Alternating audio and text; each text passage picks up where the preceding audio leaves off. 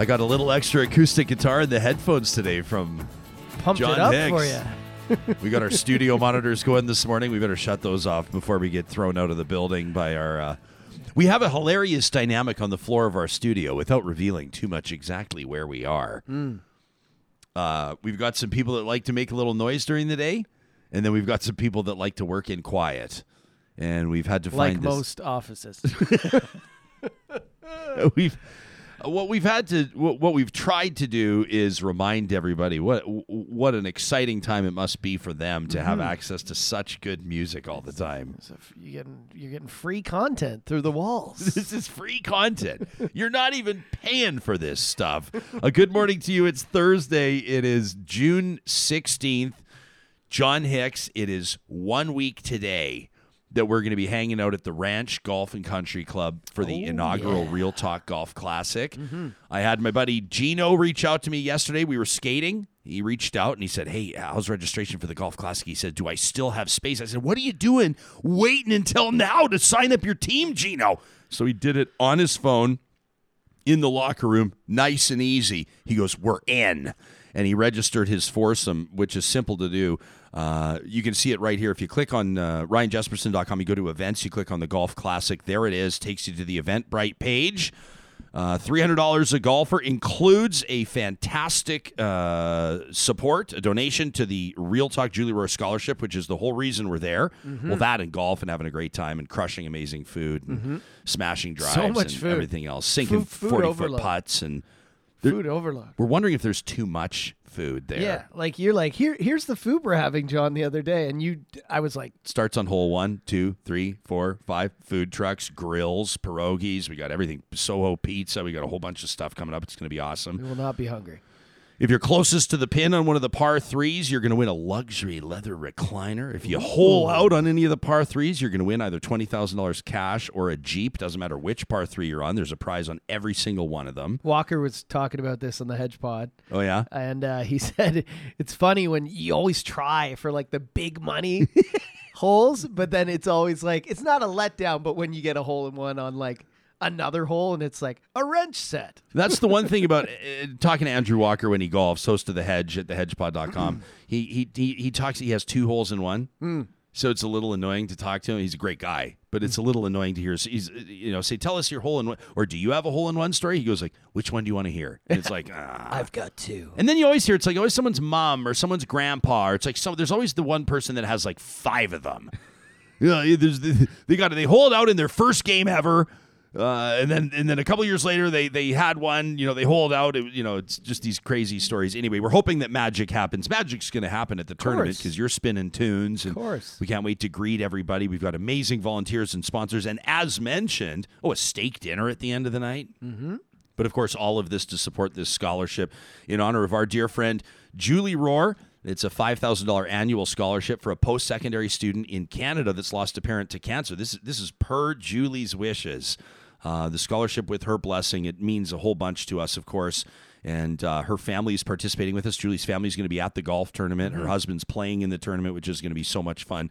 Again, RyanJesperson.com. You go to the events link. You click on the Golf Classic and get your tickets today. I think we have room. I'm just going to tell you the numbers. I think we have room for three. We have three more foursomes available. So that means we have room for 12 more golfers. So we'd love to see it sold out in year one. It's a week today, a 2:15 shotgun start. Oh, did I mention it includes lunch? It includes a whole bunch. I'm running out of all the things that it includes. It's like you can show up at 1 o'clock. You show up at 1 o'clock. You grab your lunch. You go hit the putting green, or just crush a cold one on the patio. Do whatever. Do whatever you want to do, and it's going to be a great day. Coming up today, a whole bunch of you, and I appreciate this, have been in touch with us about the Klondike Papers. How familiar are you, I'm putting you on the spot right now, with the Klondike Papers? Do you have any clue what this is about? Some, but I'd like to be informed further by you.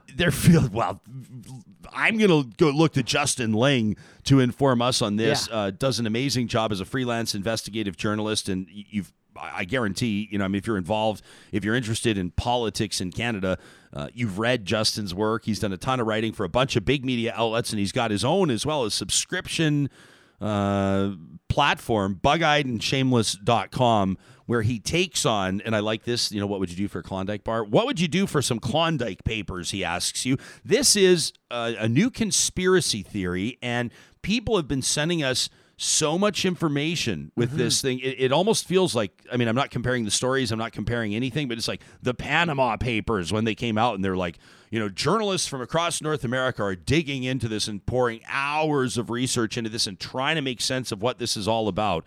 But as I tweeted this morning from our official Real Talk account, in Justin's words, the Klondike Papers, a sprawling tale of religious zealots, plotted kidnappings, and a wild plan to provoke the anti-vax convoy. Well, and no, so Justin's going to get into, I mean, it's, and some parts of the story, as he'll tell us in just a couple of minutes, are not wrong. I mean, some of the stuff that people are saying, well, there's this connection here, and this person was recruited to do this for this group, and he'll say, yeah, that part's true. Wow. But the next part might not be. And so I'm hoping that he can kind of take us through step by step. We always say we want to be at a street level, the podcast, the live streaming show, wherever you catch us, however you get us, that allows you to feel like you can be one of the people in the room that understands not just the issues of the day, but why they matter, right? And so if someone says, have you heard about the Klondike Papers? And you go, yeah, I've heard about them. That's what I would say right now. And they would say, what do you think is the wildest part about it? Or what part jumps at it? What part concerns you about it? What part do you need to learn more about? That's what we'll get into with Justin Ling today. Plus, Kris Cromwell joins us. I'm looking forward to this. This all started, her BIPOC Outside podcast, as a master's project. She's earning her master's. She's in post-secondary school at the time. She launches this podcast November of last year to take a look at some of the barriers that exist, some of the challenges, maybe the inequities when it comes to outdoor sports and recreation. Well, it turns out people really dig what she's talking about on her podcast. She's, well, we'll find out if she's midway through. She's during season 2 right now. She did snow sports in season 1. Mm-hmm. She's doing wheeled sports in season 2. I don't know if it's on a lot of people's radar. If you're Black, Indigenous, person of color, it's probably more on your radar than if you're not. Mm-hmm. But I don't know if people really realize that there could be inequities at play among us in places you least expect it with regards to getting outside, participating in sport, et cetera. So we think that's going to be a great conversation too. Plus, we're going to take a look at what real talkers are chatting about. We'll take a look at some of the news of the day. One of those charged following that so-called anti-vax convoy, the Freedom Convoy, released from jail yesterday. I should at least officially open the show before we show this video, because it's just, I got a kick out of it, even though it's not really funny. I think people will see what I mean. This show happens. We have these conversations because we have the support of sponsors like the folks at Bitcoin Well. Nobody's pretending like it's not a tumultuous time in Bitcoin right now. That's for sure. And we've never on this show said to you, you should buy Bitcoin or you should sell your Bitcoin. But what we do say, my personal testimonial, is that if you have no idea what the hell is going on and you want to talk to somebody that knows what they're talking about, you want to figure out what's the right fit for you, or maybe even if it's a fit at all, I recommend you talk to Benny and the team at Bitcoin Well. You can find them under the sponsors tab right near the top of the page at RyanJesperson.com. Real Talk starts right now. Here's Ryan Jesperson.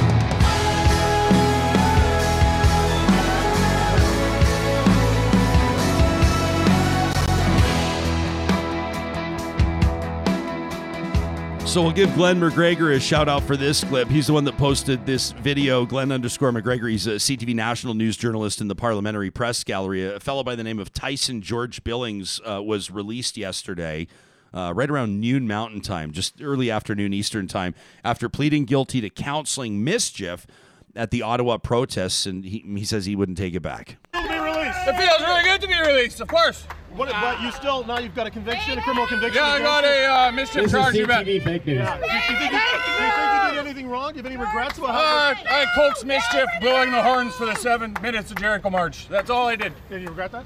No, I don't regret it. I'm a freedom fighter. Yeah! Let's go! I just...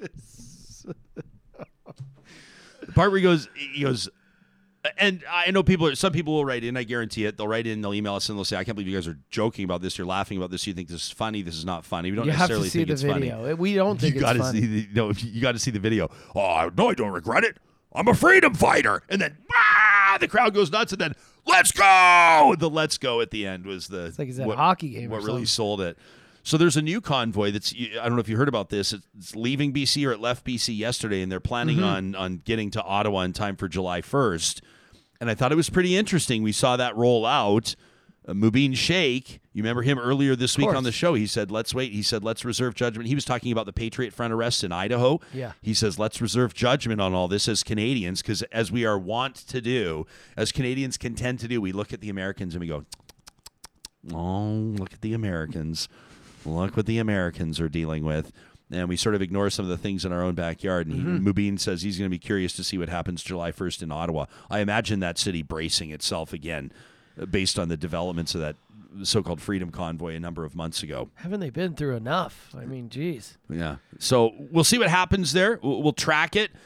I saw somebody tweeting yesterday, I wonder what these convoy members, these new convoy, they're getting set to go. They're going to roll their rigs out, you know, down Highway 1, make their way to Ontario. So I wonder what they're protesting this time. Like, there's really not... Alberta's lifted vaccine mandates. Vaccine mandates are essentially lifted across the country. Yeah. For all intents and purposes. Mm-hmm. I wonder what they're protesting this time. And that Barney Panofsky guy on Twitter, that brilliant dude, says high gas prices. Inflation. They're protesting high gas prices. It's too hot in the summer. Convoying across the country. Some interesting conversations happening as well on the conspiracy theory front. And we'll credit David Coletto and the team at Abacus Data for this one. This jumped out at us yesterday. We wanted to put in front of you, Real Talkers, some of the numbers. This is a survey conducted by Abacus Data. When it comes to Canadians and belief in some conspiracy theories, this is really, really wild stuff. So when it comes to the agree or disagree type polling, right? They asked, are there things like big events? Big events like wars or recessions or elections, the big stuff that dictates the direction of our democracy and the like. Do you believe that there could be, big events, wars, recessions, or elections that are controlled by small groups that are secretly working against all of us? Of those polled across Canada, 44% agreed that big events are controlled by small groups secretly working against the rest of us. 44% agree. Much of our lives are controlled by plots hatched in secret places. 41% of Canadians polled agree. 41%. That's not that far off of half. And how about this? A group of people is trying to replace native-born Canadians with immigrants who share their political views. Now, this is a bit of a twist or a bit of a take on that idea of that great replacement theory, the white replacement theory that people can Google if you haven't already. I feel like if you're an audience member on this show, you probably know exactly what we're talking about. But when it comes to those that would believe a group of people trying to replace native-born Canadians with immigrants who share their political views, 37% of Canadians agree. More than 1 in 3 agree. Now, this stuff kind of blows my mind. I mean, if you take a look at 44%, to return to that first one, 44% that believe wars, recessions, elections are controlled by small groups secretly working against the rest of us. If you're in a restaurant, there's 100 people in there, almost half of them, 44 of them, if you extrapolate this data and apply it to a real-world scenario, 44%, almost half of the restaurant would believe that the recession, for example, is being cooked up and controlled by a small group secretly working against the rest of us. When you see data like this, how does it land with you? It's a bit scary. I mean, and here's the thing. I want to know, who are these people? Are they young? Are they old? Is this a cross-section of everybody?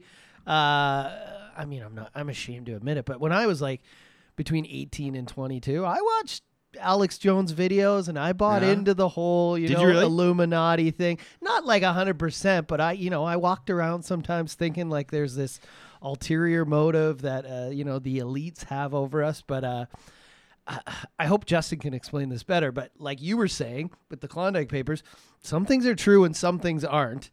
And they just get blown out of proportion, I think, all the time. So I can't believe that it's almost that data you were putting up. It's almost half and half. 44%. Now, it's different if somebody, let's say somebody misinterprets the question. I don't know. I guess I'm trying to give someone the benefit of the doubt here. I guess I'm sort of trying to find a way to process this a little bit. And it might be, it's different if someone, for example, says, well, I believe that wars are hatched by you know, if you're talking about a small group of people, if you're talking about, you know, like world political leaders, do I think that, you know, Boris Johnson and Joe Biden, you know, and to a certain degree, maybe Justin Trudeau. I don't know. I always perceive Canada kind of like a little bit like just not they're not on the first call. Yeah. But who knows? I don't mean any disrespect to our great nation. But, you know, if you're talking about that, then sure. Yeah, I'm sure that there are some conversations about global security and how does, you know, whatever we're talking about fit into a bigger narrative or a bigger plan or global security or energy security or things like that. Sure. Mm-hmm. But like you mentioned, for example, the Illuminati. Yeah. Right. Or people talked about Pizzagate or, you know, the whole Jeffrey Epstein connections to people and Bill Clinton flying on Jeffrey Epstein's jet and this, that, and the other. It's not just that. It's like when things are disproved, like Pizzagate, for example, been disproved, but there's still people who still. Yeah. Believe it. Oh, for sure. Continue to believe it. For sure. Continue to push the narrative. So did you read that last one? Huh. On the visual you put up there? Yeah. That one to me is the craziest. We'll get into it. What jumps out at you for it? That one, just that's the most, that 40% of people believe that, you know, a group of people is trying to replace native-born Canadians with immigrants who share their political views. I think that's a big one being pushed kind of on the right now on Twitter and different places. So yeah.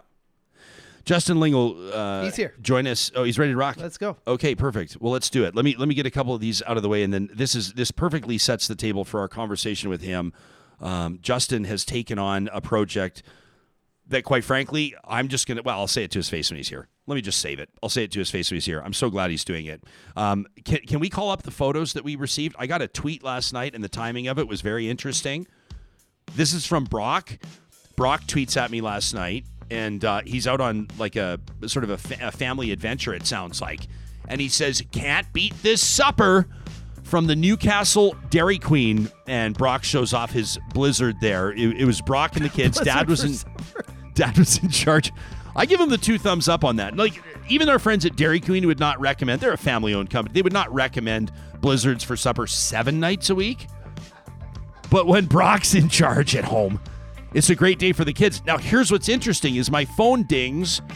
I get this tweet, and he's showing me the photo, and guess where I'm sitting? I'm sitting in the parking lot of my home location, the Westmount Dairy Queen. Why? Because I had 5 minutes before I had to be somewhere, and I needed to fuel up. And for the benefit of those that are listening to this podcast, let me describe what you're seeing. This is the bacon triple cheese signature stack burger from the Dairy Queen in Westmount. Look at that monster with the crispy bacon, the melted cheese, the fresh bread, and the Dairy Queen bun, all centering around that 100% real Canadian beef. Now, did you have to pull over driving and take a nap after this? Looks like a big endeavor. I crushed it in the parking lot, as you do, and then I went on my way. The signature stack burgers, you can find them at the Dairy Queens in Palisades, DeMayo, Newcastle, Westmount, and Baseline Road. Fascinating stuff. And if you'd rather make your burgers at home, can we recommend the Real Butchers at Friesen Brothers? You want ground beef, you want ground bison, you want to do turkey or chicken burgers. Maybe you want to do something plant-based. For more than 65 years, Friesen Brothers has been operating across the province of Alberta, still family-owned. And you can find them online at Friesen.com. Alberta-grown, Alberta-owned. That's Friesen Brothers. Justin Ling is a freelance investigative journalist. He's the writer behind the newsletter, bugeyedandshameless.com. You can subscribe there. We encourage you to do it. We encourage you to support independent journalism. He took on a story the minute he did it. I reached out and I said, "You got to come talk to us, pal, because I'm in a wind wobble around this. What would you do for some Klondike Papers? A new conspiracy theory emerges where you least expect it, on the left." At bugeyedandshameless.com, Justin Ling joining us live this morning. Thanks for making time for us. Good morning to you. Thanks for having me. I'll be honest with you, man. I'm so glad you did this. We were getting emails from people. We were getting DMs from people. People were hitting me up on Twitter, and I wasn't trying to ignore it. That's not the right way to characterize it, but I was trying to get into these Klondike Papers. I was trying to understand what they're all about, and it's intimidating. I was like, I don't even really get what this is. This is a wild story involving a lot of people. There's a lot of angles to it. What prompted you to actually dive in? I think pretty much the same thing. I mean, I was getting inundated for a certain point from folks on Twitter, emails, messages from folks who were saying, you know, you have to dig into this. Why is the media ignoring this? Is this being covered up? Why is no one spending time on this? And, you know, sometimes I get those messages and I say, listen, this thing is nonsense. I'm not going to waste my time. This was a circumstance where there was clearly some value in these documents. There was already a handful of stories that had been written based on them. Some reporting in Press Progress about some plan to hook up Doug Ford with the Russian embassy. Some reporting in the Toronto Star, I believe, linking Alberta Cabinet Minister Jonathan, linking Alberta Cabinet Minister with a plot to obtain a journalist's cell phone records.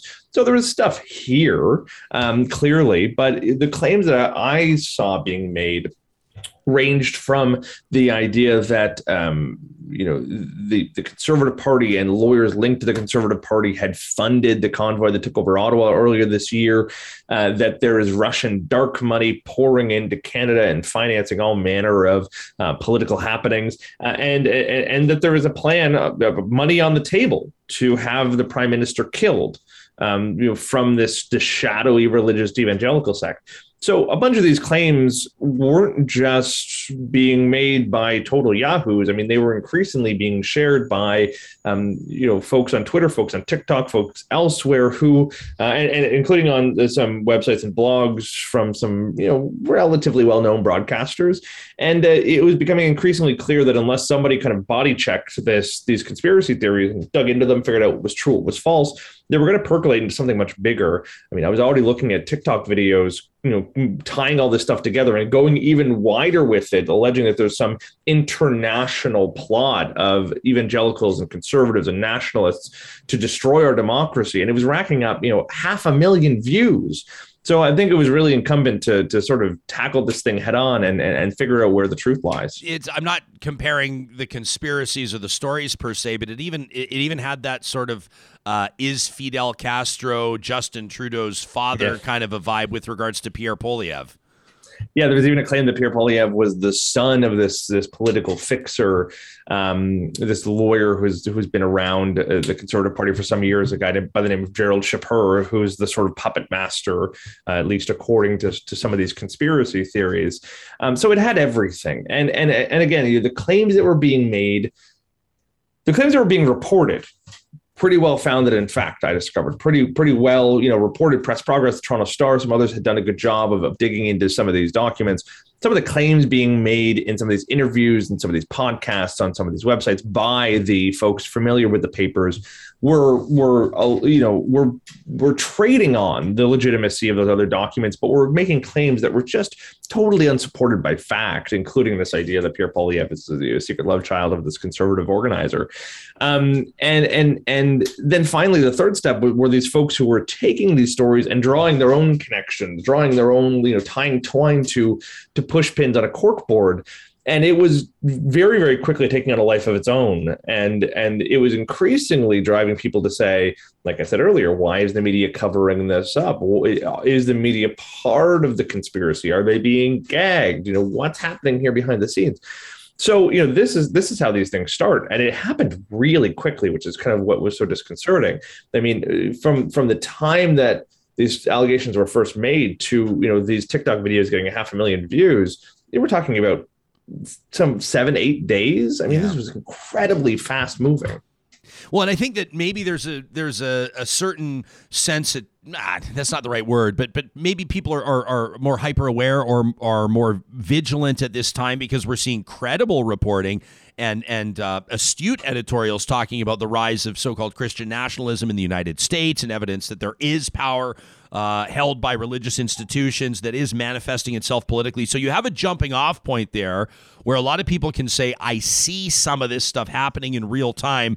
So when you pull back the curtain, so to speak, on something like the Klondike Papers, a lot of people are in a position ready. And this is probably, Justin, we can talk bigger picture about how conspiracies spread, period. People are ready to try to make sense of how this is all happening behind the scenes, right?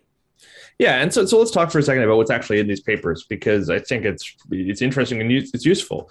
These papers are the records, the emails, the text messages, the Twitter DMs of one particular Canadian political fixer, a guy by the name of David Wallace. And some of the claims being made, especially some of the claims that got reported, are seemingly quite true. At least these documents support them, as do other interviews, as does reporting in other countries.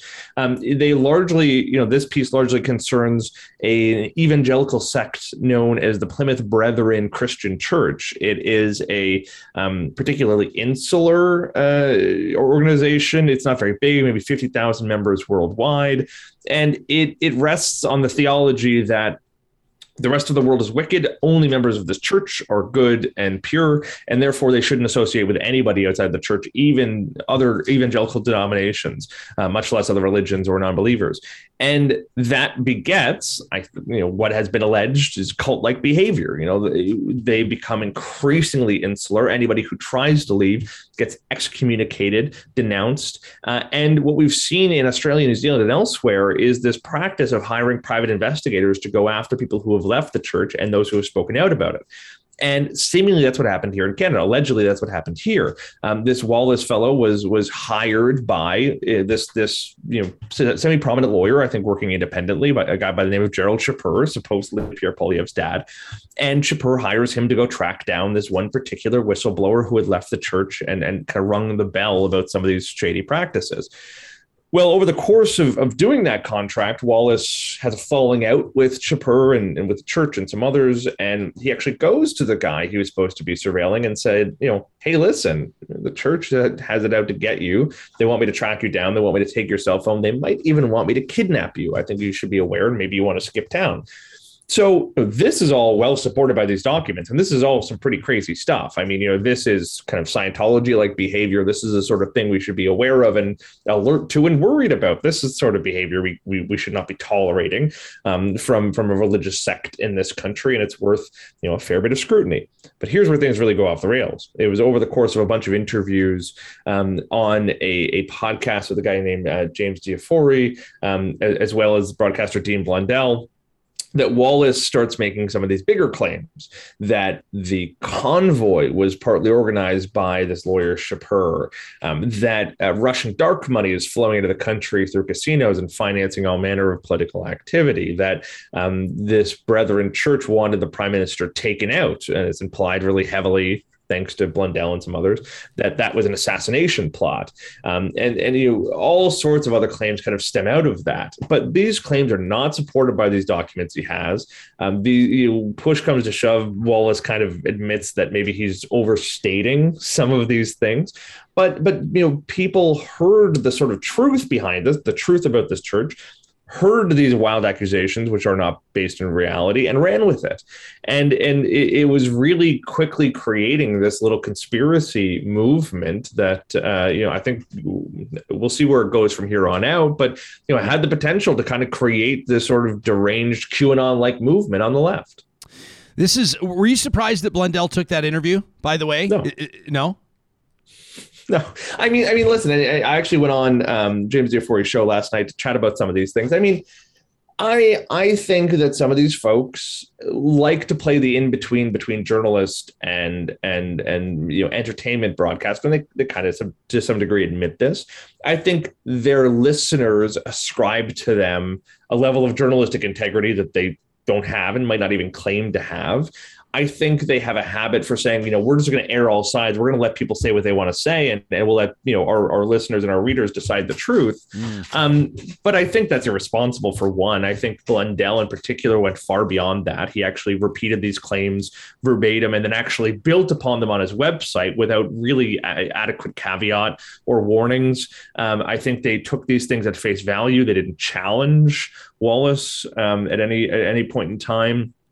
They didn't, do any digging to assess the validity of any of these things. And frankly, I think it was irresponsible. I think people who were watching this show, reading Blundell's website, assumed they had done some level of work. And because they were already so primed to believe these things, they really trusted Blundell you know, probably far more than they should have. I'm still getting messages from people saying, you know, you didn't do your job. You didn't read these documents adequately. Blundell did. I'm siding with Blundell, even though Dean Blundell and James Di Fiore are now saying, we may have goofed. We're actually going to now retract some of these big claims and say, you know, maybe we were a little bit too rash in believing some of these things. But, you know, this is what happens when conspiracy theories like this, when these big claims get made and don't get challenged immediately and quickly. Like, I still think of an alternative version of reality where, in the early days of QAnon, we had picked up on it sooner and had challenged it sooner and had dived in to try and say, yeah, you're right, Jeffrey Epstein was protected by powerful people. You're right, Bill Clinton probably was too close to the guy. Probably did fly on his jet. Sure, probably, yeah. Probably did fly. We know he's flew on his jet. Yeah. But, you know, here's what we can prove, and here's what is still kind of innuendo, and here's what we can prove is actually definitively false. I don't know that it would have stopped QAnon from becoming a big conspiracy theory, but I think it probably would have lessened its impact and maybe stripped away some of its ability to recruit and radicalize people. So I think increasingly, you know, I'm on the lookout for conspiracy theories that are just emerging to see if we can sort of insert ourselves in quickly, do a kind of rapid response, and give people the tools they need to tackle these things, to understand why they're keen to believe, what the real motivations behind the originators of these conspiracy theories truly are, why some of the broadcasters who promote them are doing so, and to try and help people make up their own minds with all the useful facts. I think we've learned over the last couple of years that this fact check culture, this sort of browbeating people and telling them, they're wrong, fact check false, 8 Pinocchios, whatever you want to call it. I think that culture has done a disservice and has probably backfired in a big way. I think we have to chat with these people directly head on, and we have to show them why we're making these claims, not just tell them it's wrong. Yeah, I had a fascinating conversation with someone off air, talking about the trend to dehumanize people that you disagree with, or dehumanize people that quite frankly just cut to the chase, that you think are stupid or that have stupid ideas, and how it's actually a really dangerous approach. And there's too much of it happening right now, and it's leading to this division. But there are things like, I want to ask you this, Justin Ling, our guest, if you're just tuning in, live streaming on the Mixlr audio app, independent freelance journalist, does an amazing job on the investigative side. You can check out bugeyedandshameless.com, subscribe there. We encourage you to support independent journalism. People will say, well, it makes sense that they would think that there could be some dark money or some big money, at least let's say, funding that Freedom Convoy, because they were in the tens, weren't they? It was like they were raising like tens of millions of dollars. It was wild. Remember, at least they had like 15 million with GoFundMe. Then they went to that Christian funding service because GoFundMe didn't want to be affiliated with it. And I think a lot of people were saying, where are millions of dollars coming from? So again, the door opens to something that may be valid, maybe not. And people go, well, okay, I can see it's not out of the realm of possibility, right? Yeah, I mean, absolutely. But here's the thing. It's very easy to sit around and say, there's a whole bunch of dark money pouring in, and it's the Russians and it's these American billionaires, and the money's missing and no one knows where it is. Because you can claim that, having done no independent research or investigation or study of these issues, and people will believe you because people want to believe that, because it feels true. And this is kind of what I said about Blundell and Di Fiore and some of these other broadcasters. They're more interested in what feels true than what is true in some cases. And that's their purview. I mean, not everyone has to be an investigative journalist. Not everyone has to spend their entire day dealing with this stuff. Some people can have entertaining and fun podcasts, and that's okay. But there are those of us who have done the work, who have sifted through the donations, the public ones, the leaked data behind the Give, Send, Go crowdfunding platform. There are those of us who have looked through the email inboxes of the organizers of the convoy, also leaked through, kind of a hacktivist campaign. There are those of us who've spoken to people in the federal government who have dealt with the money, the surveillance of the fundraising.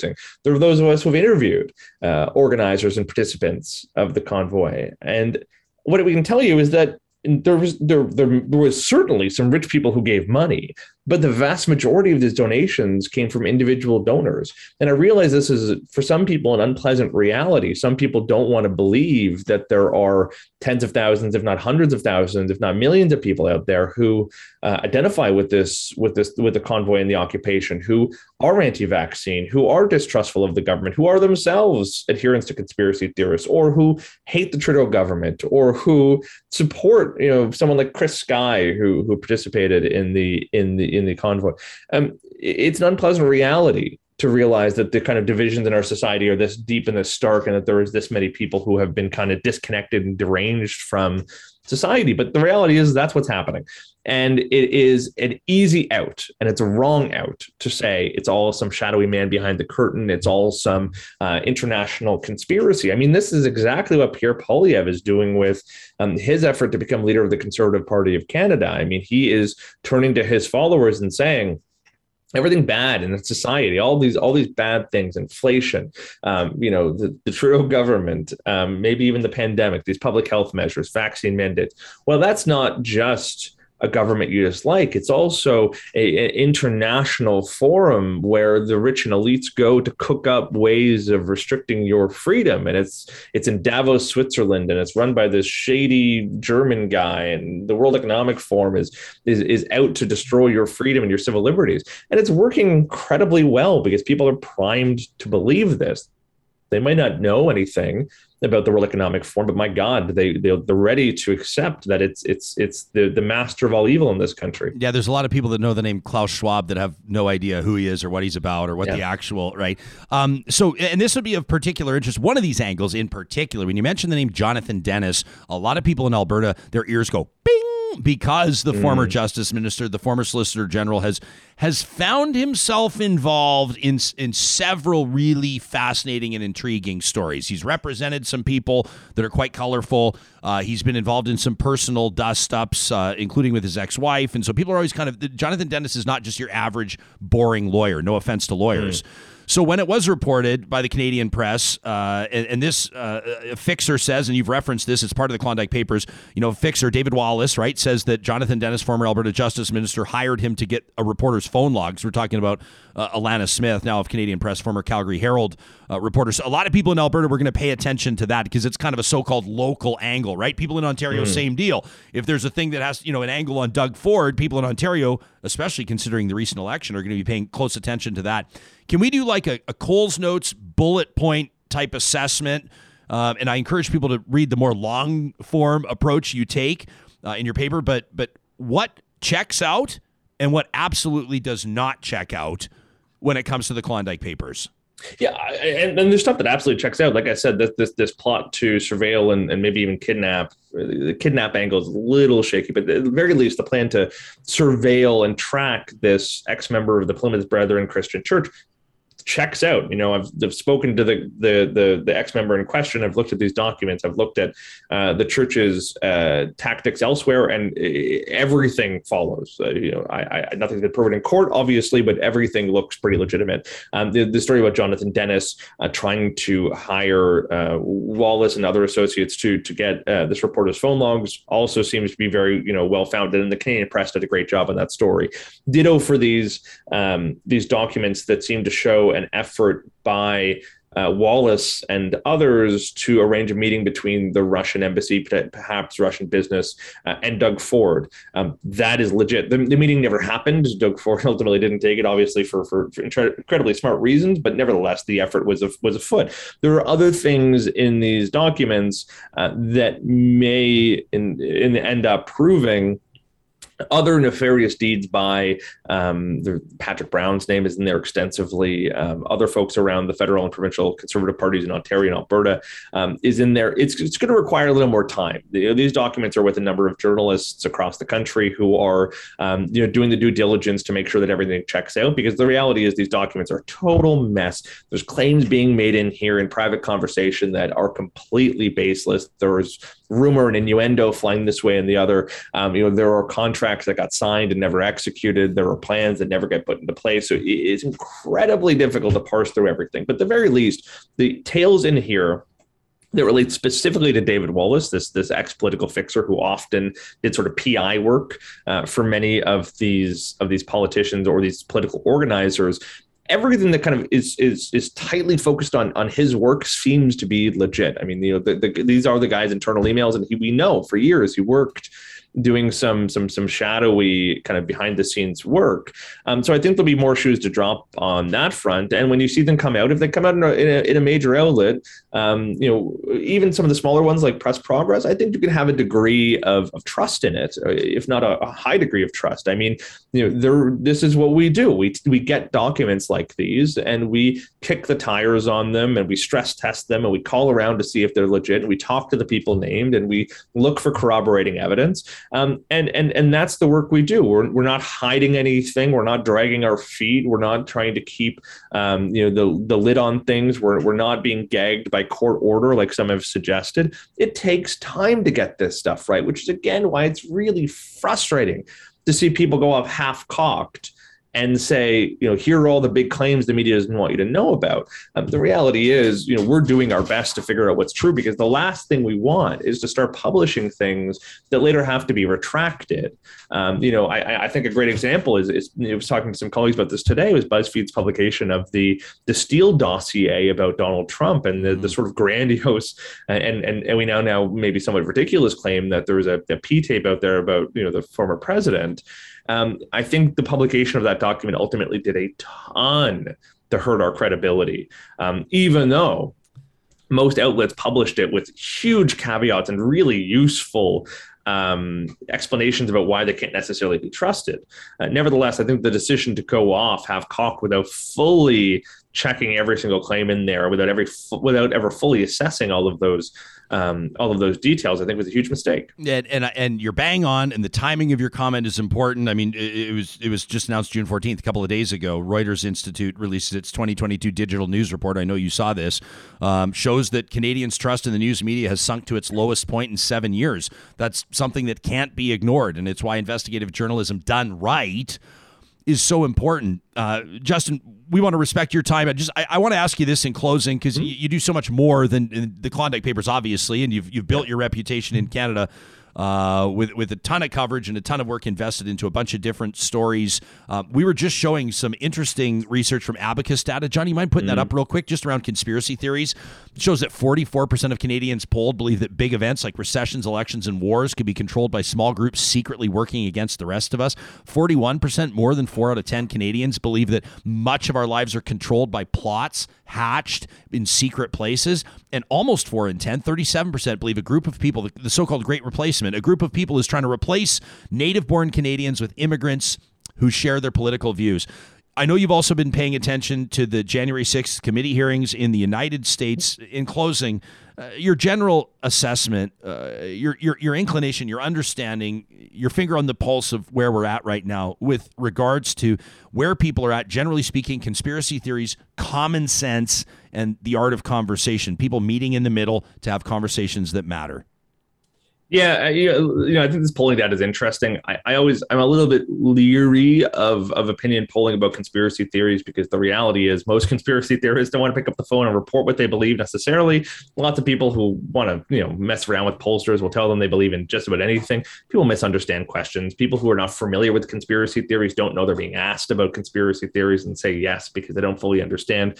I've had the belief that if you polled, you know, 2,000 Canadians and asked them, are all cats boys and dogs girls, 12% are going to say yes. Right. So the reality is, and this is not to dig at Abacus, I think it's useful to have this data, and it's useful to at least have a bit of a benchmark, especially as these numbers may go up and down. I think it's important we kind of keep tabs on these beliefs. And the reality is, there are millions of people in this country who believe conspiracy theories, whether that's there's an Illuminati that are plotting a new world order, whether that's there's a plan afoot to replace white Canadians, ethnic Canadians, ethnically, and, you know, European Canadians with immigrants or non-white folks, you know, which is deeply racist and troubling, and in some cases a violent conspiracy theory. I no doubt that belief is relatively prevalent in this country. Ditto for the belief that the World Economic Forum is somehow pulling the strings of our government. You know, we have have seen data both in Canada and the US that many of these conspiracy theories are not just here, but they're growing and they take hold really quickly. Something that I was reporting on from the very early days of the war in Ukraine was this idea being pushed not just by the Russian government, but also by QAnon here at home, that part of the reason for the invasion was to destroy US-funded bioweapons labs in Ukraine. Well, it only took about a month for that a conspiracy theory to make it to the halls of power in Congress and also to find believed about 12% of the American public. Again, that number is a little squishy, but nevertheless, you know, maybe as much as 1 in 10 of the country believed this completely baseless conspiracy theory. So, these things are moving faster than they ever have before. They're finding purchase amongst more people than they ever have before. They're making a more significant impact than they ever have before. And governments and political entities are finding ways to weaponize them in new and terrifying ways. And it's part of the reason why I started this newsletter was to dig into exactly these things. You know, I have written about how 4chan has helped craft, mold, and popularize the Great Replacement Theory. I've written about how David Icke, the guy who told us that everyone in power was a secret lizard, ended up having the last laugh because many of the things he wrote have basically been adopted wholesale by a huge political movement in the West, in Europe, in Canada, and the US.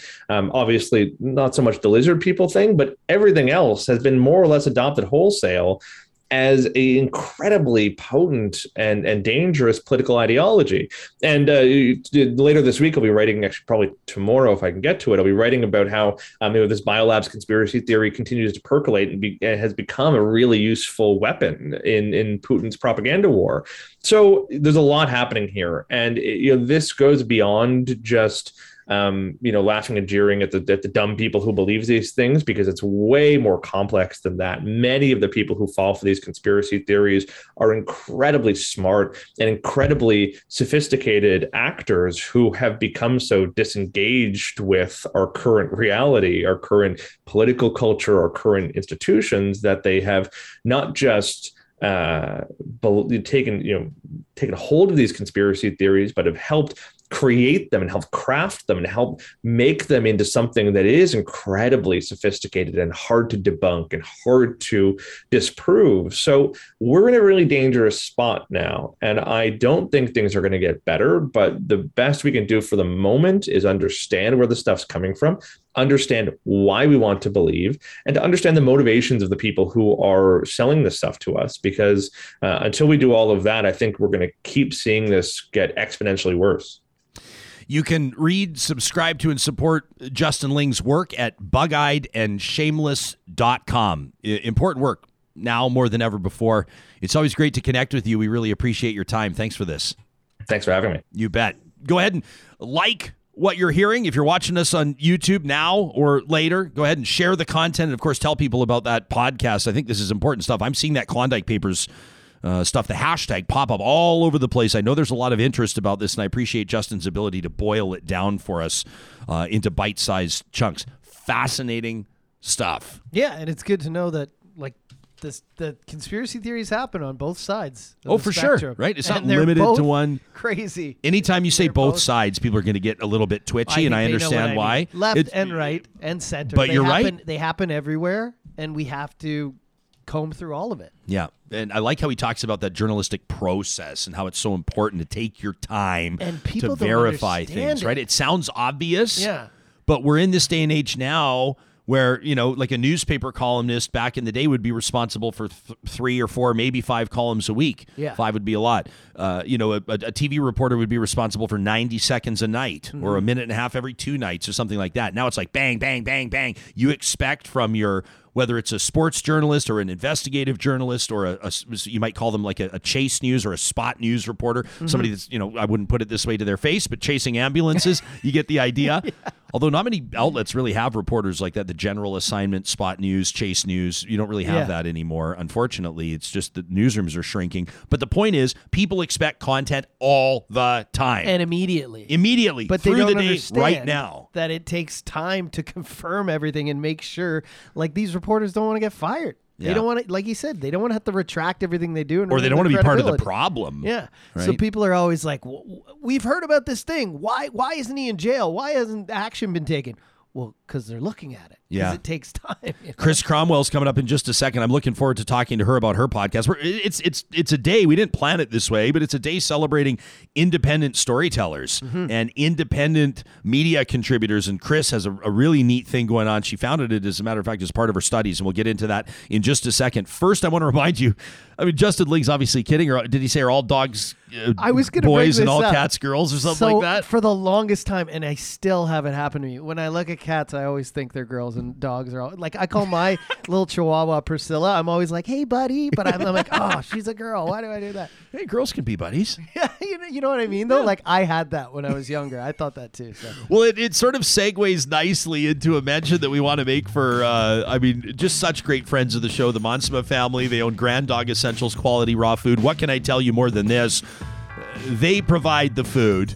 They deliver the food to our door that our dogs eat, that our family members, Moses and Monroe, eat. So our trust level in Grand Dog Essentials quality raw food is very high. And you know that it's Grand Dog. The logo is a beautiful dog. But did you know, if you are a cat household, you too can benefit from the quality raw food.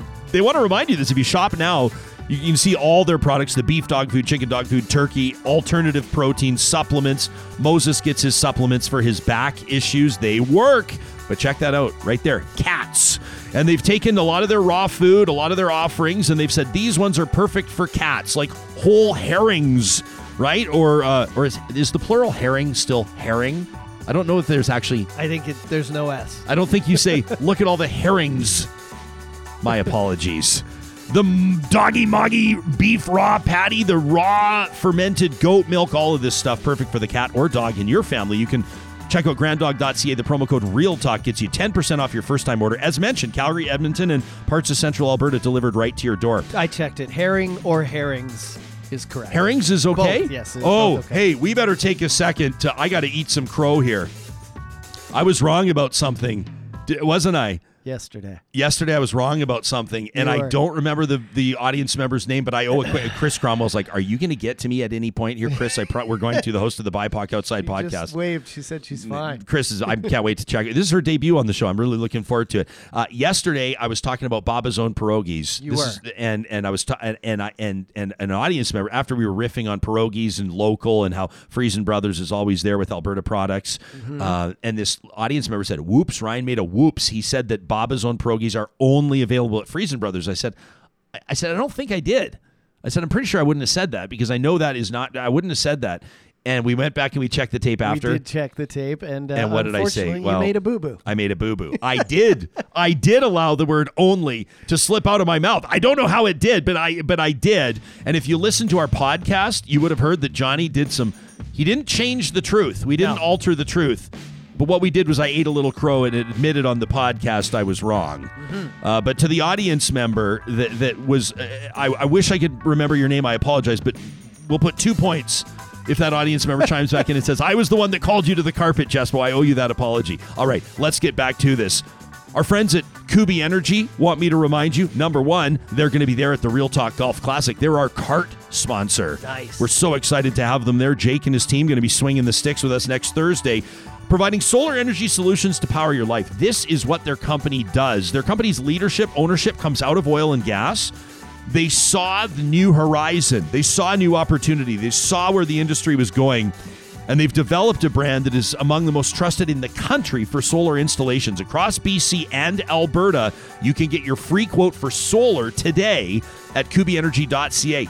If you're looking for work, if you're a journeyman electrician, if you're an apprentice, if you're a great salesperson, Kubi would love to hear from you as well. They are literally always hiring. Our friends at Sherwood and St. Albert Dodge have, bar none, the best selection when it comes to Ram 1500 trucks, all the way up to the 3500 heavy haulers, the big 1-tons, the dualies, the Jeeps, and the Dodge lineup. Whether you're downsizing based on fuel prices or whether you're bringing in something new, a new steed in the stable, if you will, to pull that family trailer this summer, maybe pull your boat, look no further than Sherwood and St. Albert Dodge. Sales side, 10 out of 10. Service side, 10 out of 10. It's where my family buys our vehicles.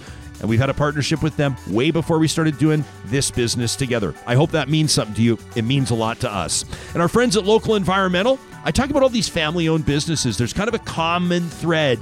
If you know, you know. Mm-hmm. It's different when you're dealing with a local business that's owned by a family, especially one that's owned for more than a quarter century, like Local Environmental. If you're in Alberta or Saskatchewan, you're looking for waste management services, recycling, water hauling, portable toilets and fencing. Maybe you need a vacuum truck for a big project you're doing. Agricultural, commercial, industrial applications. There's nothing they don't do at localenvironmental.ca. I'm going to check in on the live chat real quick just to make sure. Yeah, see, no one's coming in to claim those 2 points yesterday. No one, the person that called me to the court, but there you have it. I do see a lot of people talking about Hall of Fame columnist Terry Jones being unceremoniously let go. Let's talk about that after we connect with our next guest. I've been looking forward to this conversation for a long time. Kris Cromwell is a lifelong skier, a year-round cyclist, and she occupies those spaces as a woman of color. Recently completing her master's degree, she wanted to explore the racialized geography of exclusion in outdoor sport and recreation, and thus introduced the BIPOC Outside podcast. It's a real pleasure to welcome the creator, host, I'm pretty sure producer, and the face of the BIPOC Outside podcast, Kris Cromwell, making her Real Talk debut. It's so nice to see you here on the show. Thanks for making time for us. Thanks so much for having me. Yeah, this was really neat. The first time that BIPOC Outside came across my radar, I think it was on Twitter. Social media works for sure. And I'm like, what's this all about? And I dropped in. I listened to your pilot, your first episode first. And I went, I thought, number one, this is such a neat idea. Number two, so important because number one, people of color are going to feel like their voices are being heard on this. And number two, people like white people, if I can just say it, people like me that would have no idea about exclusion in outdoor sport are going to have it all over our radar. Is that mission accomplished from your end? Yeah, you got it. Thank you. I want to make sure that we sort of understand what this is all about. So this is it's a storytelling venture. You connect with people that are involved first in snow sports and then in wheeled sports. It was part of a master's program, but now it's become quite a bit more than that, hasn't it? It absolutely has, yeah. So, I mean, like you said, I occupy these spaces as a woman of color. And, I mean, it becomes really obvious throughout my whole life that people of color are underrepresented in outdoor spaces and absolutely non-existent in media. And I wanted to explore that in a deeper way to sort of find out why and what we could do to solution that. And so if you talk to the industry, they'll come back to, whether it's the bike industry, the ski industry, they like to say that the issues of why people of color are significantly underrepresented are economics, proximity, and culture. And proximity is really just economics, the time and resources to get to places where these activities take place. And that doesn't track for me. It never did. And I wanted to explore that. So, for example, Canada and the US has roughly the same stats, abysmal stats in terms of people experiencing poverty. It's about 25% in Indigenous nations and communities. It's about 20% in Black communities against national averages of about 11%, which are abysmal and embarrassing and fodder for a different conversation. But that means there's tens of millions of people that could participate and choose not to. So why? Yeah. And consumer data says ethnicity and culture doesn't significantly change spending habits. It certainly doesn't change vacation spending habits. So where are these people, right? Why aren't they out here with me having a great time? So that really leaves culture. And we have had national organizations, the National Brotherhood of Skiers, the Indigenous Life Sport Academy that started as the First Nation Snowboard Team, working for decades to address this. So why isn't it changing the needle? And when the industry says culture, they say it's the culture of racialized communities. They don't want to participate. And that's simply not true. It's that the culture of these spaces isn't welcoming or doesn't feel safe or doesn't feel like it's a place where we belong. And I wanted to quantify that and then come up with solutions to change that. Did you, like, when you think back to you're a little girl and you're learning to ride, like the training wheels come off and you're riding a bike for, the first few years, or you're just getting into winter sports, as a person of color, was that, do you think, like, when you look back now as an adult, Was this premise or this reality, was this already on your radar in a way, subconsciously or otherwise? Did you always feel like you were a little bit on an island? A little bit. I mean, obviously, I learned how to do all these things with my dad. So my dad was my first coach. My dad was my outdoor adventure partner and still is. So, you know, that was my first introduction. I had that family introduction. But as I got a little bit older, I started to realize, like, we're the only people in this space that look different. And I am biracial and very light-skinned. But my father is not. My father is very obviously, you know, a black man. And it really sort of hit home when I got a little bit older and started going out and adventuring with my friends, because I didn't have the protection of being with my dad. That's when it really started to become apparent to me that I'm different. I don't look like everybody else here. In fact, there's no one else that looks like me here.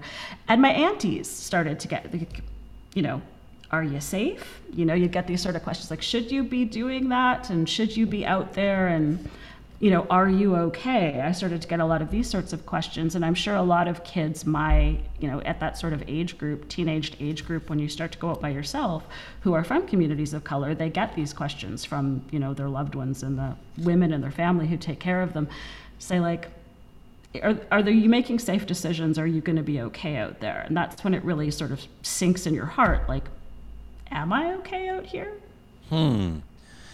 You've talked to so many different people. You're in season 2 right now, as mentioned, and your most recent pod, which I listened to just last night, you're talking to Chris Chan, who cyclists, and in particular cyclists in our home province of Alberta, and even more specifically in our home city of Edmonton, would likely know the name Chris Chan. And he says this thing about midway through your interview with him where he goes, in his own assessment, and maybe there's, I'm sure, a bit of a dose of humility there, but he says, I don't really think I've done anything specific to pave the way, so to speak, or to open the door for people of color when it comes to cycling. And then you almost immediately come back and talk about how he has, and you give your assessment of how he has.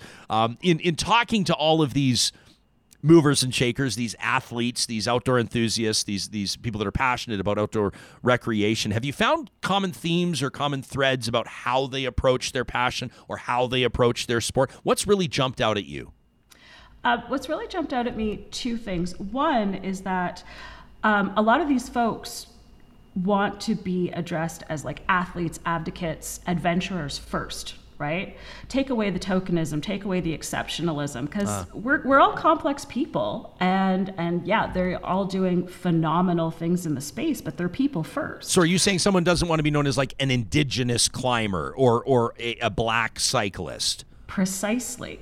You can be a cyclist, and you can be a person of color, and you can be an accountant. You can be a lot of things. We're all very complex. Right. But a second thing that has really come out as a major theme is when we talk about representation, we're not talking about getting ethnic models into marketing photos.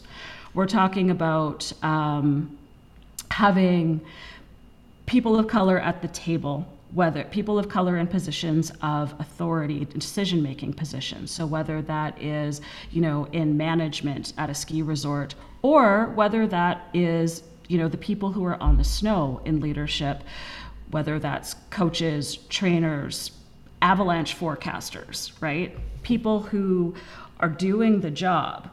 That's the sort of representation we're looking for, and people who are making the decisions, not necessarily photographs in, you know, outdoor magazines.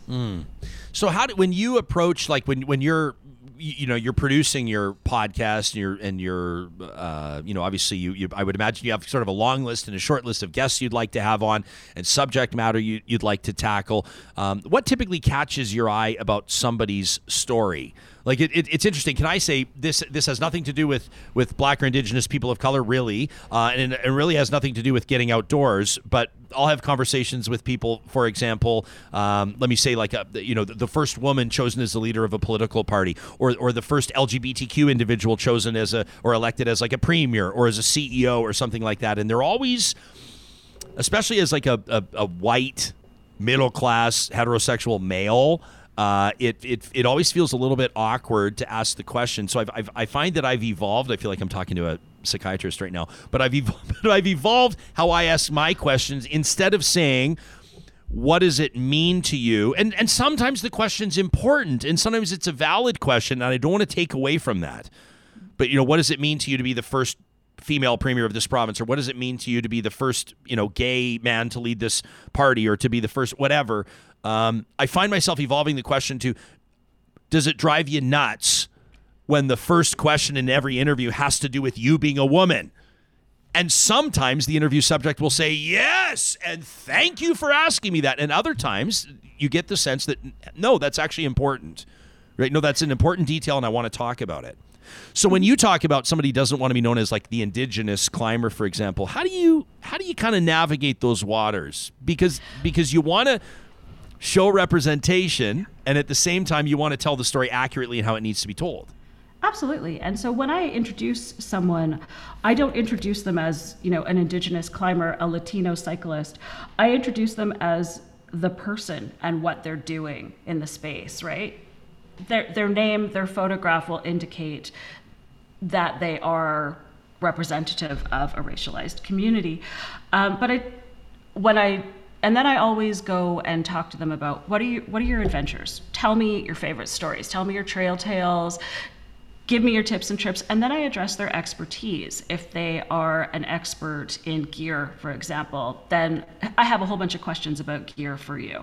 If they're an expert in reducing economic barriers for a specific community, how are you doing that? Tell me, you know, your impetus for this. Tell me where you are experiencing barriers and what you want the wider community to know. And then for some of our athletes, especially some of our athletes that have sort of reached the pinnacle of their sport, I do ask them, like, how is it to be on the Olympic stage when you come from a small community and, you know, to be so far away from your community? How do you find your balance? How do you find, you know, your space? What advice do you have for the next generation coming up so that they can feel more comfortable in that space and take their place in that space? I even think of the iconic Olympic imagery of, you know, the athlete with the black gloved fist raised in the air. I'm thinking of Colin Kaepernick. You wonder about athletes that may not want to compete under a certain flag or represent a certain, right? I mean, you talk to Connor Ryan, a Lakota skier, an American Lakota skier. People should check out that interview.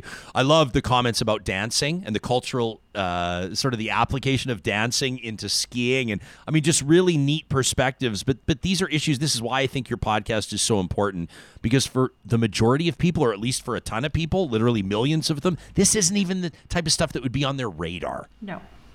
No, it's not. And I really appreciate taking that back to, you know, dominant society so they can broaden their perspective. But I've got to be honest, my objective is more to the young indigenous, you know, with the Connor Ryan interview, young indigenous skiers, to say, hey, there's a guy from my community or from a community that's adjacent to my community, and he's out here and he's doing this, and he's doing it in a way that resonates with me culturally, but also it's just really rad and it's a lot of fun and it's available to me. I could maybe try this. So are there a few, no, I know there, I don't, not are there a few, what are a few steps that you think decision makers, society at large, members of the general public, listeners to this podcast or to this show, could do to make outdoor spaces more inclusive, more accessible? I mean, what are some tangible things? Or, I mean, are you seeing some things happening right now?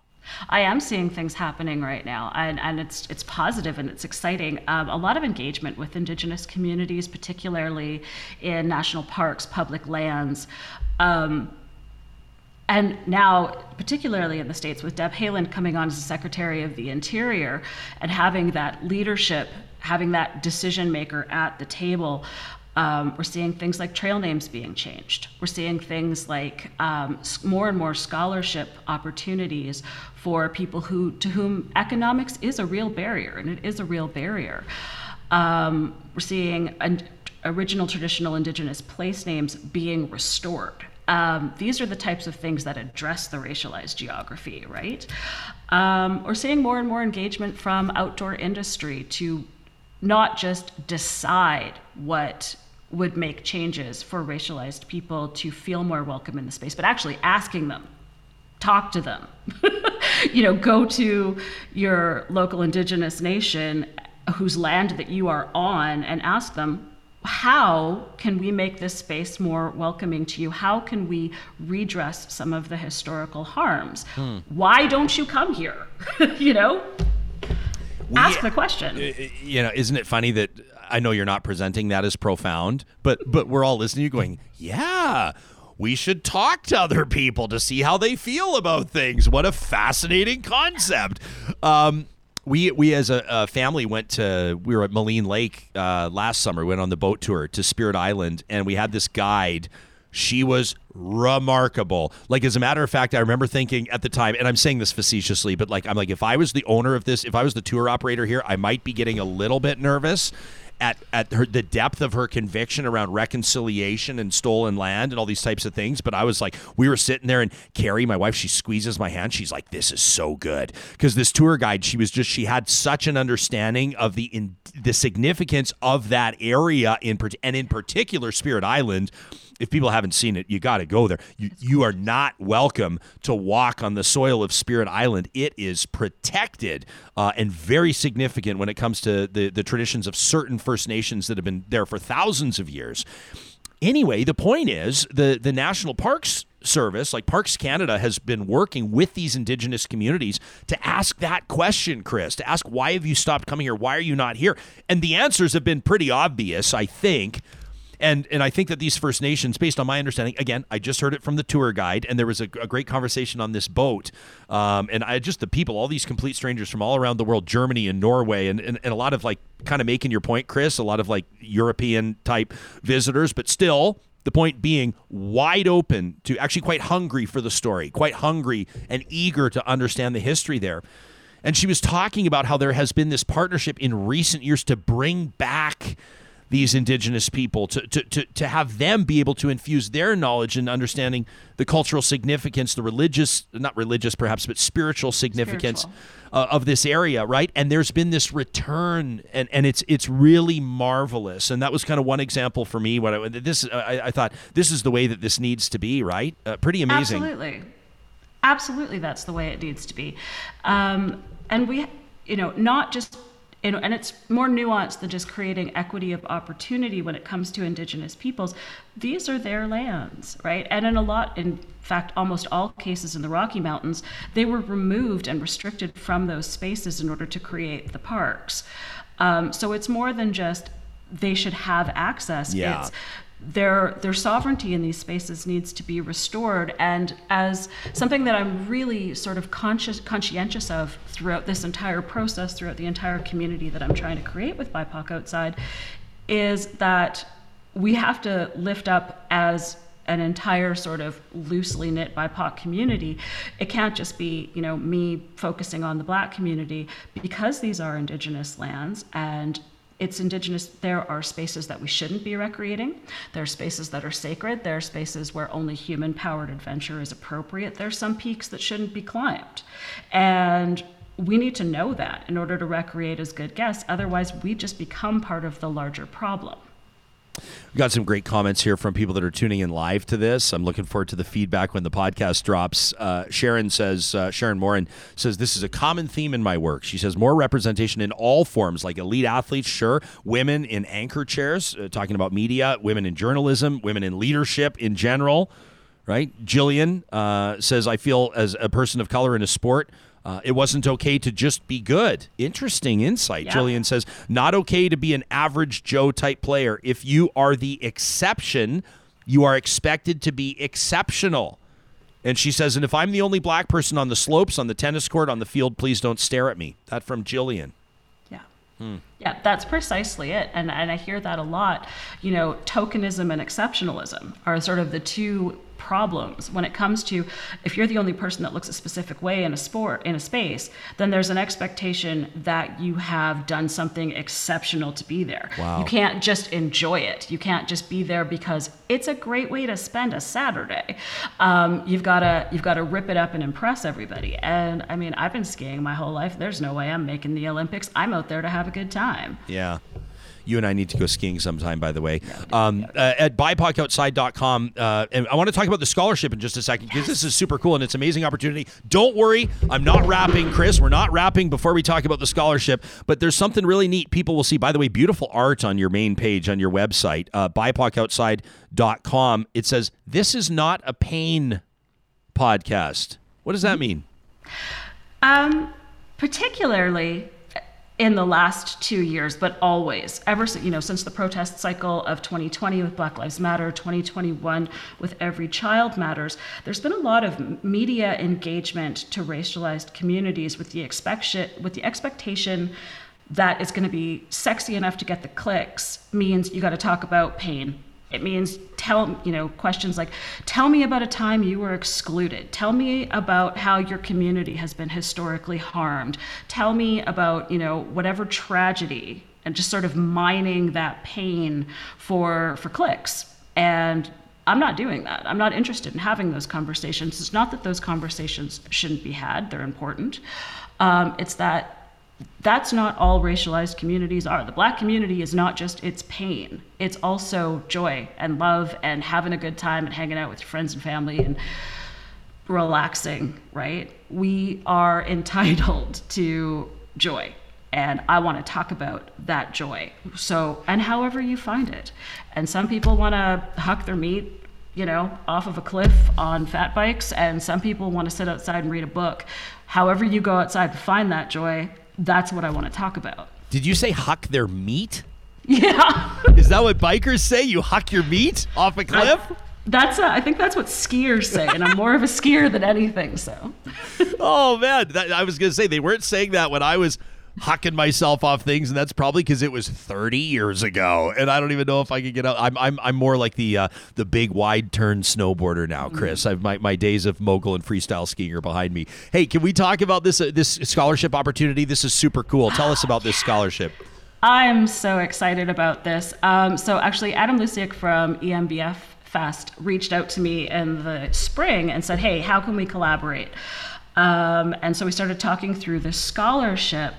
And so EMB Fest will be in September 9th to 11th. It's going to be a phenomenal event, bike expo, different group rides every day for all levels of activities, trail bingo, food bike tours, learning activities, including trail first aid, which I think everyone should have. That's important. And then food gardens, beer gardens, kids activity hubs. It's going to be a phenomenal event. And they really wanted to make sure that they could make the event as accessible as possible. So, we had conversations about language. We had conversations about who to engage in the broader community in Edmonton in order to make that happen. And then we started talking about scholarships, and, the show has grown more than I had ever expected. I thought it would be like my parents, my ski buddies listening to it, honestly. But we're sponsored this year. So I had, was in the position to say, well, I can sponsor scholarships for 5 people to attend and, put some additional money towards rental bikes or some other thing. Obviously couldn't cover the entire cost of that. And so Adam committed to saying, well, I'll reach out to my additional sponsors and see what we can do in terms of bikes, helmets, safety gear, stuff like that. And that is when Mud, Sweat and Gears reached out and reached all the way up and said, you know what, we're here, we're doing this. And not only are we going to offer the bikes for the ride, but you get to take the bikes home, you get to take the helmets home so that you can continue to, on your mountain bike journey long after this festival. And we hope to see you next year. And that's a part of their objective is, changing the face of cycling in our local community. And I'm just so thrilled to be a part of this partnership. So the scholarship applications are live now on the Edmonton Mountain Bike Fest website, and they close on June 30th. And I really encourage, folks to apply. We're looking for just tell us a little bit about yourself. Super short essay. We're not grading this. This is not a graduate level essay about, if there are barriers you face to participating or how much you love mountain biking. However it is that you want to communicate with us. Again, not looking for a graduate level essay. If you feel more comfortable communicating by video or photographs, however you want to let us know. And I'm really excited to offer this. People can check out embfest.ca or embfest.ca/scholarship to learn more. So you start this as a master's project, basically, your graduate degree. You've identified something, you start talking about it, and now you are actually, like, literally getting bikes under people and I don't want to say doing something about it, because talking about it is doing something about it. You're lighting a fire under people. You're making people aware of this. But you've got this multifaceted approach right now, sponsoring scholarships in season 2. Fantastic. Love it. Congratulations.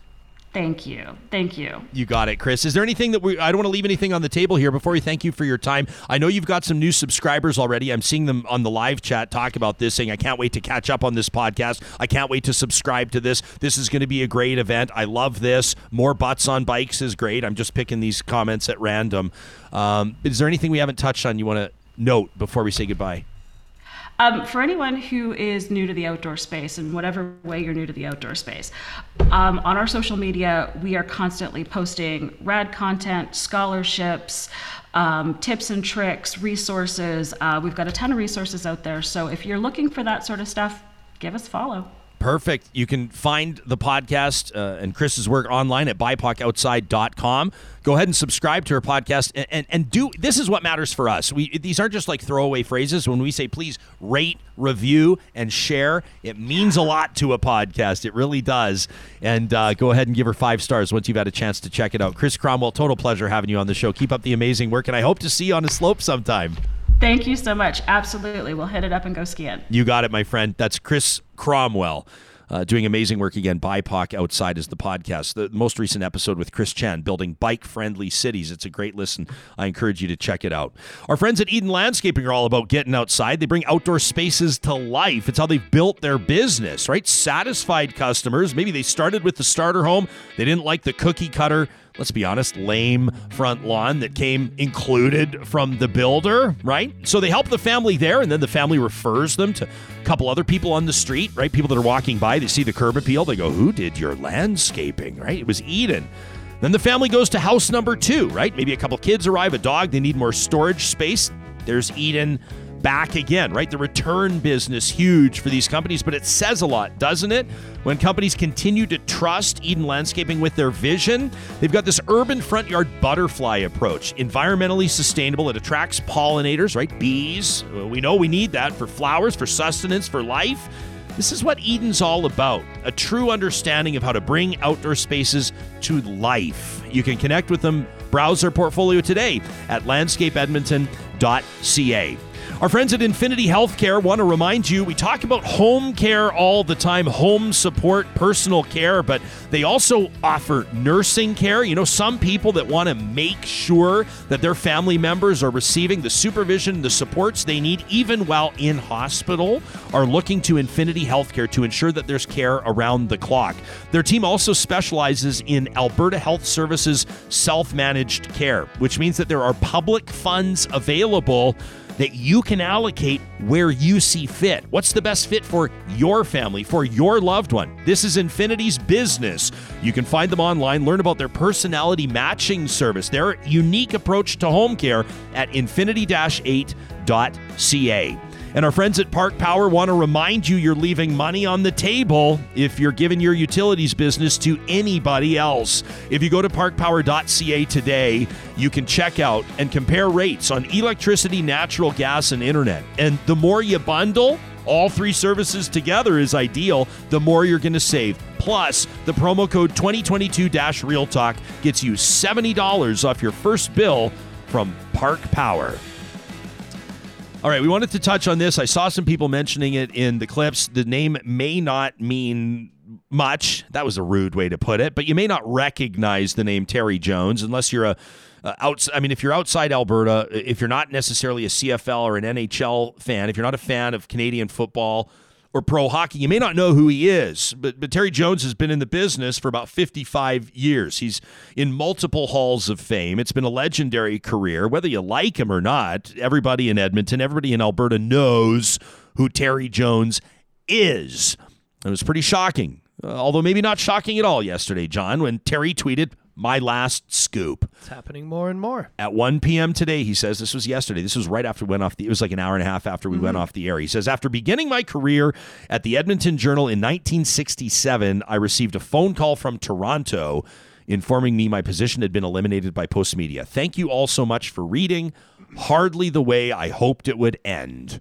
And then like the old school newspaper folks do, 30. At the end, 30, the end, 30. 30 is never good to see when someone's talking about their career, unless it's maybe a self-initiated retirement. Yeah. But we talked about newsrooms shrinking earlier, people being cut loose. Everywhere is shrinking. Everything's becoming more online, more... Yeah.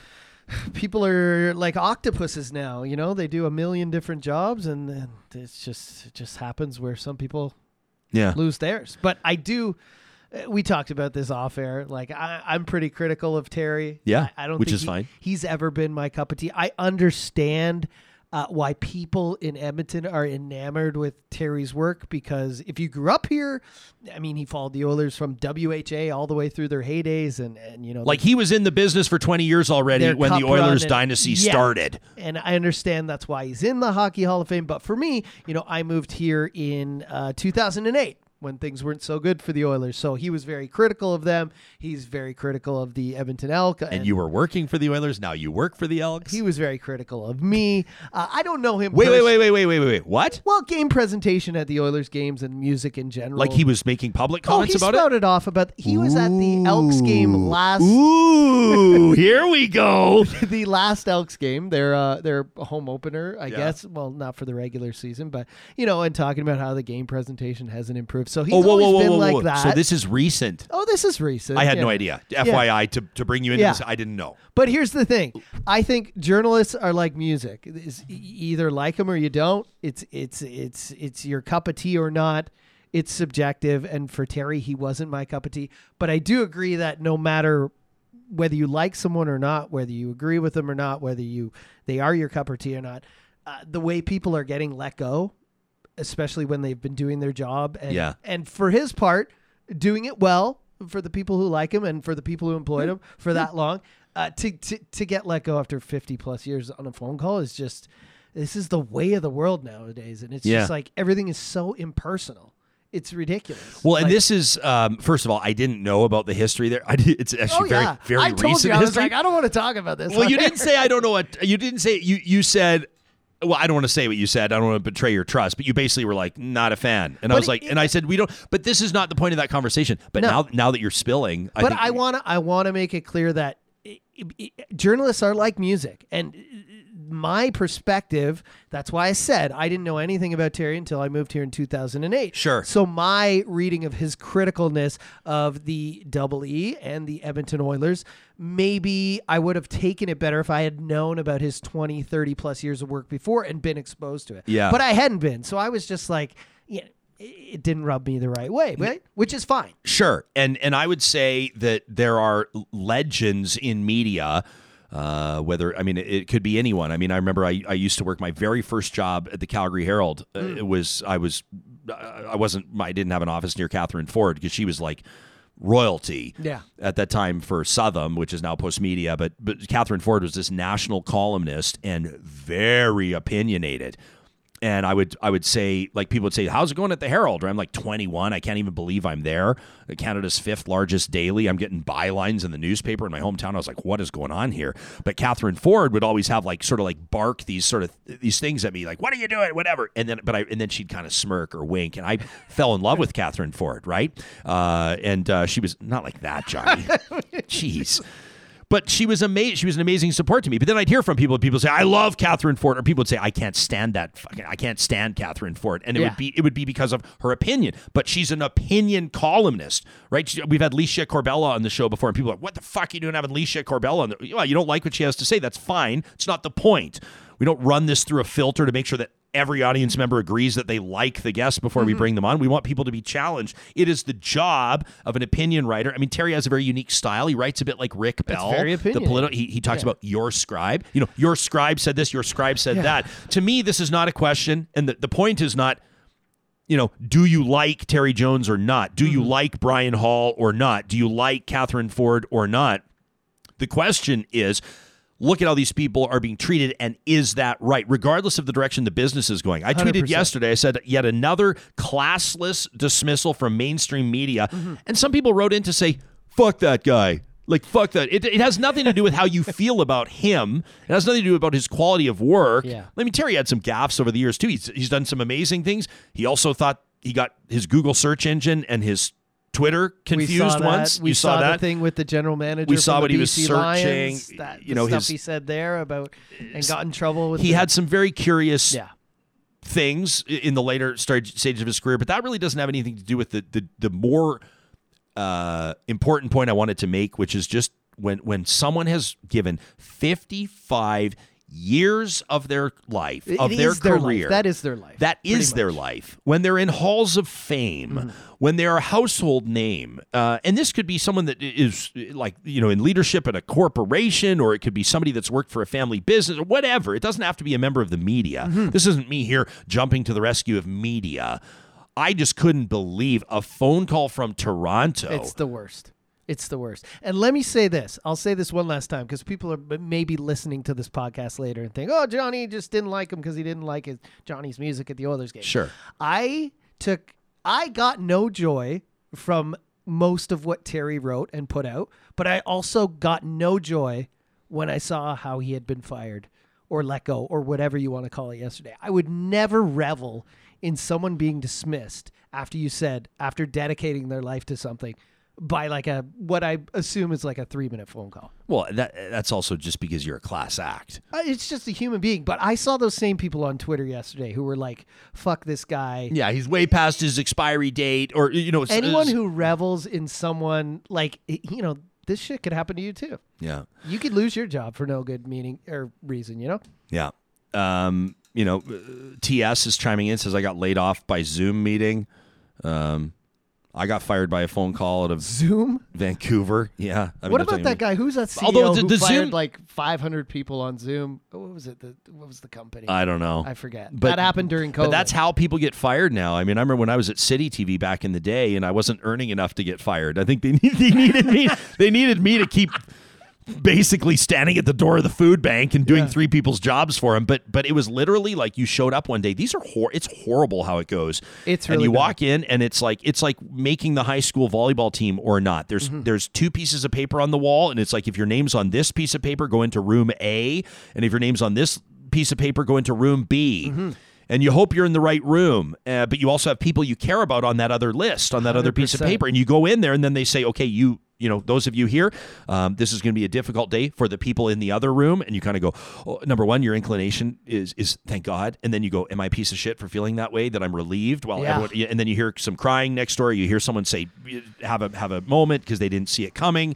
And it's just like unceremoniously chopped, right? It is the worst. And that's why when I saw that about Terry, I didn't revel in it, because, you know, you were in media too. Right before this job, I was with a big company. I'll just say, I was with Bell Media. Yeah. And it's the same thing. Every few months, shrinking. Every few months. Oh, sure. Cutting the fat. And I was like, how long until this happens to me, or like everyone I respect or like working with around me? Yeah. So that's one of the reasons I jumped out and came on with you. Yeah.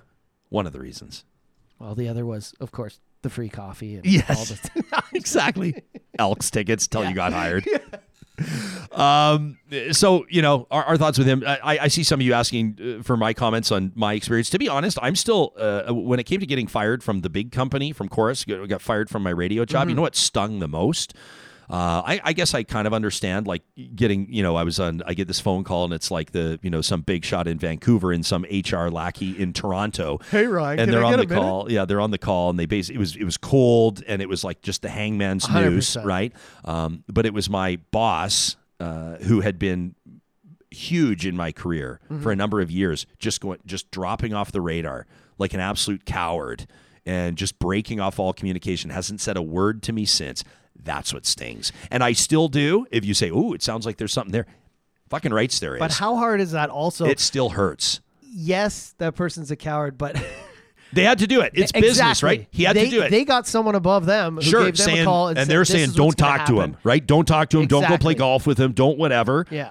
Become a robot to him. And I feel bad for those people too, because they don't want to lose their job. But that's just the way of the world in digital media nowadays. So my takeaway from it, when I tweeted about Terry's dismissal, I didn't say that Terry deserved another 10 years. I didn't say that I agreed with Terry's takes on everything. It's irrelevant. Who cares? Maybe you should have retired 10 years ago, but that's not the point. Exactly. That's not the point. The point is how people are treated. And my one takeaway from it yesterday, I said, support independent storytellers. Yeah. We had Justin Ling on today, independent. Go support him. We have Kris Cromwell on today, independent. Go support her. We are independent. Thank you for supporting us. And of course, thank you for the comments that you make that continue to allow us to tell these stories in a way that we believe is consistent and credible.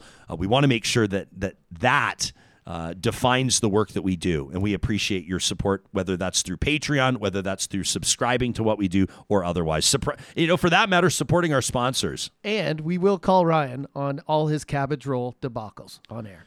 We will. Yeah. Fact check him on that. I love it. I say to people, it's funny. Some people will write in and there's always the caveat. Hey, Rye, love the show. Listen all the time. I hope you don't mind. And I write back as often as I can. I say, we want you to hold us accountable. 100%. We want the fact checks. I want people to trust what they hear on the show. And if we mess up on something like I did yesterday, saying you could only get Baba's pierogies at Friesen Brothers, we want you to let us know about that too. Mark says independent has its ups and downs, but it is the future. Mark, you're bang on. It is. Coming up on tomorrow's show, speaking of this is really neat. Linda Steele and Jody Vance, known national broadcasters, are launching a new show on Czech TV in BC. It's an employee-owned station. They're going to talk to us about their new talk show. Plus, we'll dig into the stories people are talking about across this country. And Supriya Dwivedi is back, our Friday regular, our pillar. Wrapping up the week, we'll take on all the national news that needs to be talked about. We hope you'll join us then. In the meantime, make it a great Thursday. Thanks for the Real Talk.